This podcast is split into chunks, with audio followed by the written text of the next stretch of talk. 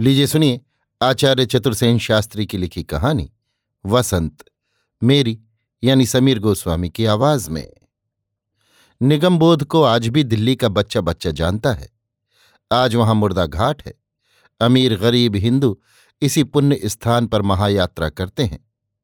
दो चार चिताएँ हमेशा धधकती रहती हैं।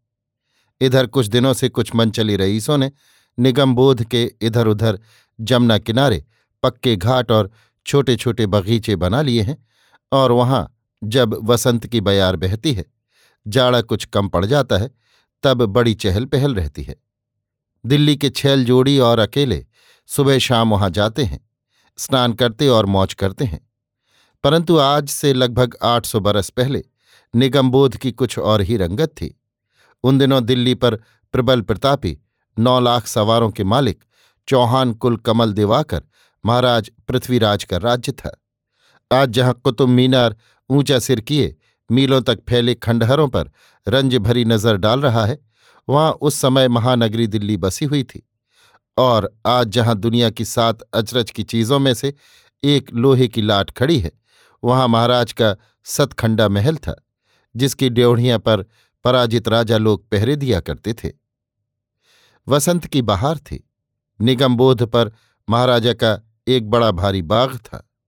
वहाँ तरह तरह की क्यारियों में तरह तरह के बेल बूटे फूल लहलहा रहे थे। शीतल मंद सुगंध हवा के झोंके खा खाकर डालियाँ लहरा रही थीं।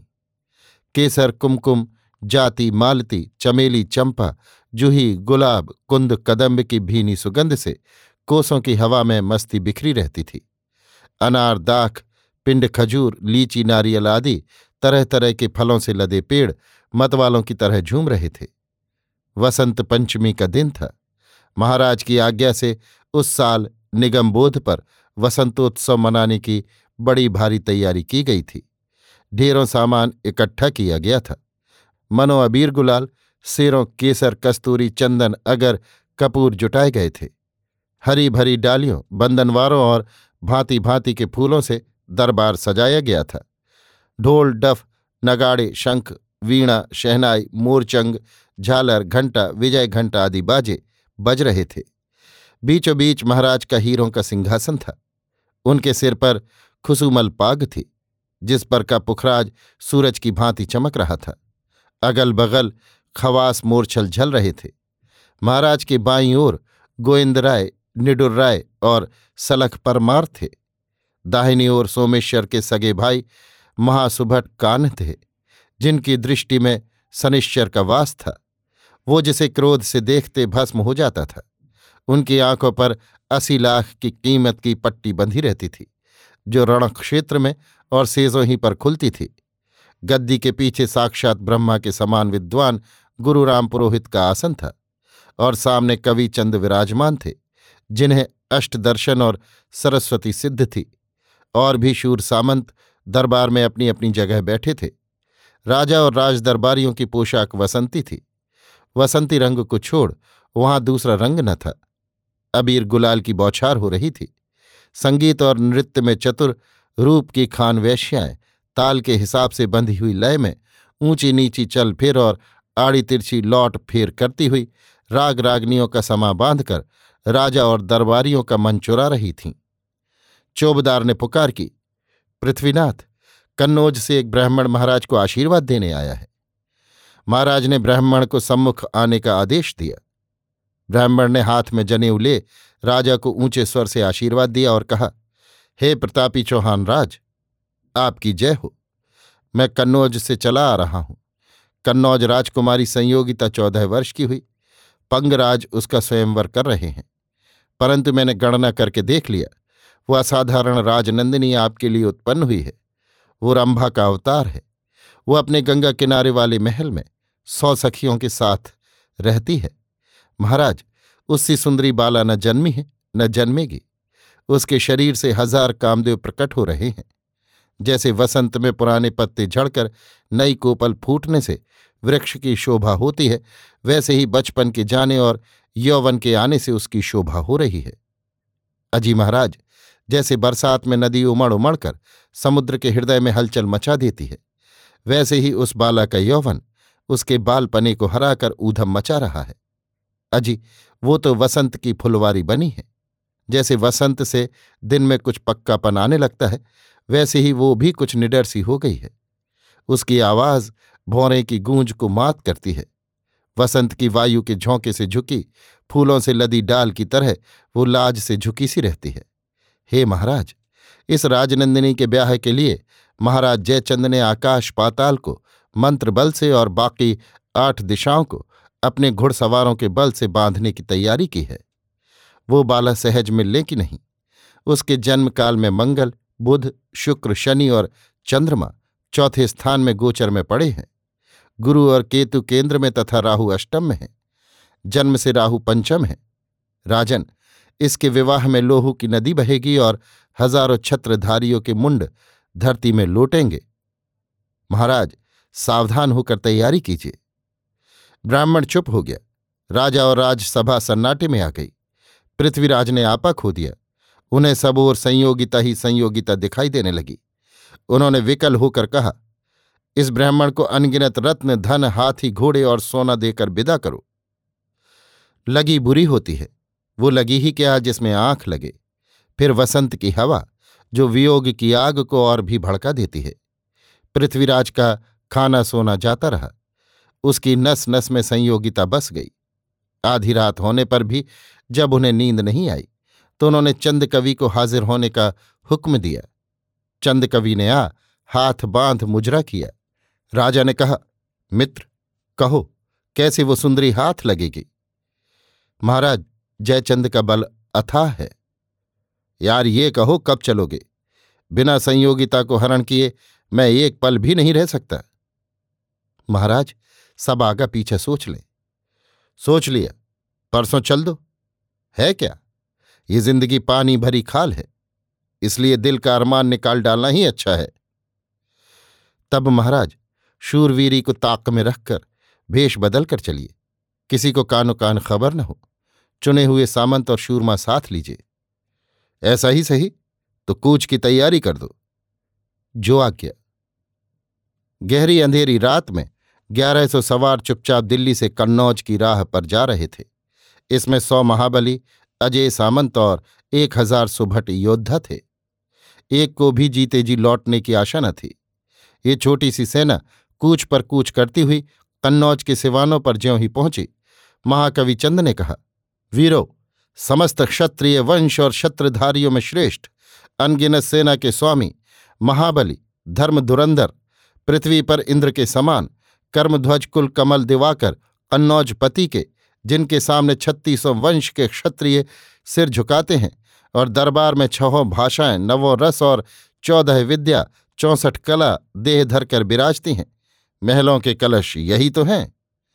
सामंतों ने नरनाह काहन के पास आकर कहा महाराज, ये भटवा न जाने कहाँ मरवाएगा? ये ज़बरदस्त जयचंद का दरबार है, बेदाग निकलना आसान नहीं। अब आप पट्टी खोल डालिए, नहीं तो नगरवासी संदेह करेंगे।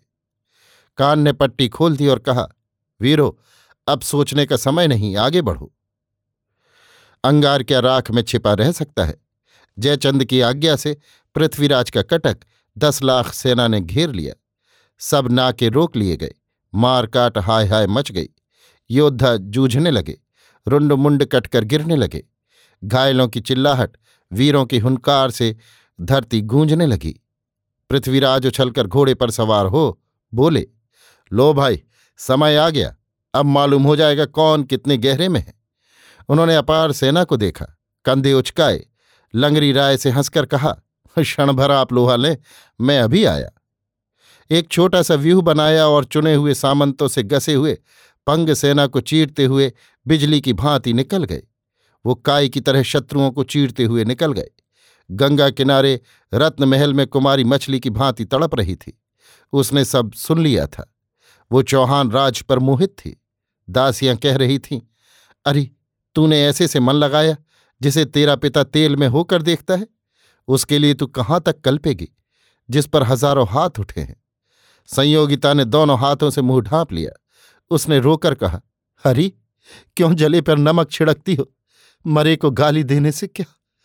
कर्मरेखा के सामने विद्या बुद्धि किसकी चली है? एक धमाके के साथ चहार दीवारी फांद कर पृथ्वीराज आ गए। सखियाँ सहम गई। संयोगिता मूर्छित हो गई। दो एक सयानी सखियाँ तत्काल ब्याह की तैयारी में लगीं। उन्होंने कहा, अंतरिक्ष के देवता साक्षी हैं। और उन्होंने पंगराज बाला और चौहान का हाथ मिला दिया। राजा ने उठाकर बाएँ पार्श्व में बैठाया और सखियों ने गठ जोड़ा करके मंगल गीत गाने शुरू कर दिए। बाहर तलवारों की झंझनाहट होने लगी। वीरों की हुंकार महल में आकर मंगल गीत को ले डूबी। एक सखी ने कहा, महाराज, शूरों को समर रूपी मानसरोवर में स्नान करने का सौभाग्य कभी कभी मिलता है। राजा सिंह की भांति गर्दन ऊँची कर उठ खड़े हुए। उन्होंने कहा, चलो राजबाला, ये संकोच का अवसर नहीं है। संयोगिता ने धरती की ओर देखकर कहा, आप कैसे मुझे इन थोड़े से साथियों सहित ले जाएँगे? राजा ने कहा, हम एक एक लाख के समान हैं, हम हाथी के दांत, मूली की भांति उखाड़ते हैं। उठो। संयोगिता आँखों में आँसू भरकर बोली, महाराज, मेरे पिता के यहाँ बीस हज़ार बख्तरिये, सोलह हज़ार निशान, सत्रह हज़ार हाथी और तीस लाख दुधारे और तेगा बरदार है। पैदलों की तो गिनती ही नहीं। सौ सामंत उन्हें कैसे रोकेंगे? नरनाह कान ने आगे बढ़कर कहा, जब तक मैं हूँ बहू, तू निर्भय हो। सुर नर नाग सब मुझसे भय खाते हैं। तू कहे तो इन्हीं भुजाओं से तेरे पिता के सिंहासन सहित राजमहल को खोद कर गंगा में फेंक दूँ। संयोगिता अश्ता पछता कर उठी। पृथ्वीराज ने बायां हाथ खींचकर घोड़े के पुट्ठे पर बैठाया और उछलकर सवार हो लिए। ये देख सामंतों ने उन्हें चारों ओर से गांस लिया। दाहने काका कान और केहर कंठीर, बाएँ निडुर राय, आगे सलख प्रमार लखन बघेरा और जेतराव, पीछे प्रहार राव तंवर, भोहा चंदेला, अलहन कुमार लखन दाहिमा और गखर चले। चंद कवि ने आगे बढ़कर कान में कहा, पृथ्वीनाथ, आप राजकन्या को लेकर कूच करिए। हम सब सामंत पंग दल को रोकते हैं। पृथ्वीराज ने विषधर नाग की भांति फुपकार कर कहा, वाह, मैं चौहान कैसा? जो पंग दल को मार मार कर धुर्रे न उड़ा दूँ? जाओ कवि, पुकार कर कह दो कि चौहान पृथ्वीराज पंग राजनंदिनी संयोगिता का हरण कर बीच मैदान खड़ा है। जो माई का लाल हो, आगे आकर रोक ले। चंद ने एक ऊँची जगह चढ़कर पुकार की। जयचंद का यज्ञ विध्वंस करने वाले महाप्रतापी संभरीनाथ चौहानपति सुंदरी संयोगिता का पाणी ग्रहण कर खड़े हैं। पंगपुत्री संयोगिता विदाई में युद्ध का कंगन मांगती है। सोलह हज़ार निशानों को उड़ाती पंग सेना ने चारों ओर से धावा बोल दिया, जैसे प्रबल भूकंप आया हो। संयोगिता ने लाज त्याग कर कहा, स्वामी, अब मेरा मुँह न देखिए। बढ़ बढ़कर हाथ मारिए और पल्ले भर कीर्ति ले, क्षत्रिय जन्म सफल कीजिए। पृथ्वीराज ने हंसकर कहा, पंग कुमारी, संभल बैठो और जरा रास पकड़े रहो और चौहान की तलवार के खेल देखो। राजा दो तलवार ले पिल पड़े। नरनाह कान ने दोधारा संभाला और बोले, यार, मरना है तो ऐसे मरो कि लोग भी जाने। सारंगराव सोलंकी गुर्ज उठाकर बोला, पढ़ो नरनाह, अब कटाकटी चली। कान दुधारे से कभी हाथी का कपाल चीरता, कभी छाती में सेल मारता, कभी दांत पकड़ मूली की भांति उखाड़ता। उनके शरीर से ऐसा खून बहा जैसे काजल के पहाड़ से गेरू का झरना। खून की नदी बह निकली। और हाथियों की कटी सूड़ें मगर सी और ढाले कछुए सी तैरने लगीं। सारंग राव ने खोपड़ियों के ठट लगा दिए। इस प्रकार तिल तिल युद्ध करते साढ़े इक्यासी मील ज़मीन पार कर पृथ्वीराज सौरव आ पहुँचे। यहाँ से दिल्ली की हद लगी थी। बासठ सामंत खेत आ चुके थे और केवल पैंतालीस आदमी पृथ्वीराज के पास बचे थे। पृथ्वीराज के शरीर पर बयासी और संयोगिता के शरीर पर सत्ताईस घाव थे। वो एक हाथ में कटार और दूसरे में घोड़े की रास पकड़े, पति की पीठ की रक्षा कर रही थी। पीछे उमड़ती हुई सेना देखकर पृथ्वीराज ने कहा, वीरो, अब तो मरने का समय आ गया। वो घोड़े से उतर पड़े। संयोगिता को घोड़े पर छोड़ा। बारह बारह सामंत घोड़े के दोनों बगलों में तलवार सूत कर खड़े हो गए। जोगी जंधारा और भीमदेव लौटकर मोर्चा रोकने खड़े हो गए। अब घड़ी घड़ी की खैर न थी। महारार मची थी। दशमी की दोपहरी ढल गई। चार घड़ी दिन रहा तो जयचंद हाथी से उतर। घोड़े पर सवार हो खुद पृथ्वीराज को पकड़ने बढ़े। पर जब उनकी निगाह अपनी ओर करुण नेत्रों से ताकती हुई संयोगिता पर पड़ी, जिसके बाल बिखर रहे थे, होठ सूख रहे थे, बदन के घावों का खून सूख कर उन पर धूल जम गई थी, तब वो पकड़ो पकड़ो कहते बेहोश होकर धरती पर गिर पड़े। सब सरदार घोड़ों से उतर पड़े। उन्होंने इशारे से युद्ध रोक दिया। वे सब राजा को घेर कर खड़े हो गए। राजा उठे। उनकी आँखों की पुतली पुत्री सामने ताक रही थी और पृथ्वीराज नंगी तलवार लिए शेष सामंत सहित उसके घोड़े की रास पकड़े खड़े थे। राजा की आँखों से आंसुओं की धारा बह चली। उन्होंने तलवार फेंक पृथ्वीराज की पाँच परिक्रमा करके कहा, हे कन्नौज के यज्ञ को बिगाड़ने वाले और मेरे प्राण प्रिय पुत्री को हरने वाले पृथ्वीराज, दिल्ली का राज्य, अपनी इज़्ज़त और आज लाज तुझे देकर मैं कन्नौज जाता हूँ। राजा नीचा सिर किए, दूर तक पड़ी लाशों में होकर लौट रहे थे। सूरज छिप रहा था। पृथ्वीराज और उसके तैंतालीस बचे हुए शूरों ने कमर खोली और उसी जंगल में पड़ाव डाला। कवि चंद ने दिल्ली राजद्वार में आकर पुकार लगाई। शत्रुओं के दांत खट्टे कर महाराज जयचंद का यज्ञ विध्वंस कर समरीनाथ पृथ्वीराज, पंग राजकुमारी संयोगिता का हरण कर आ रहे हैं। नगर में हलचल मच गई। तैंतालीस घायल सामंतों की और चवालीसवीं संयोगिता की डोली लिए पृथ्वीराज ने नगर में प्रवेश किया। वही अकेला शूर घोड़े पर था। नगर नारियों ने अटारी पर बैठकर चावल और खीले बरसाई। द्वारों पर कलश और बंधनवार सजाए गए। राजद्वार पर विविध बाजे बजे। चारण और कवि विरदाबली बखानते चले। राजा घोड़े से उतरे तो सोने का कलश लिए, सोलह श्रृंगार किए, सात सौ सुंदरियों ने मंगल गान गाकर आरती की।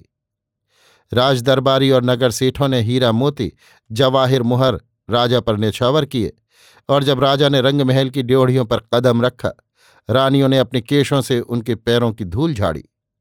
फिर वसंत आया, पुराने पत्तों को झाड़ता और नई कोपलें खिलाता। राजा का दरबार भरा था। सब कुछ वसंती था। दरबार की बहुत सी गद्दियाँ सूनी थी। कुछ पर अबोध बालक अपने पिता की तलवार बांधे बैठे थे। राजा ने एक सांस ली। उस साल नाच रंग नहीं हुआ। असंख्य धन रत्न राजा ने लुटाया। उन दिनों की याद करके निगमबोध की छाती अब भी सुलगती रहती है। अभी आप सुन रहे थे आचार्य चतुर्सेन शास्त्री की लिखी कहानी। वसंत मेरी यानी समीर गोस्वामी की आवाज़ में।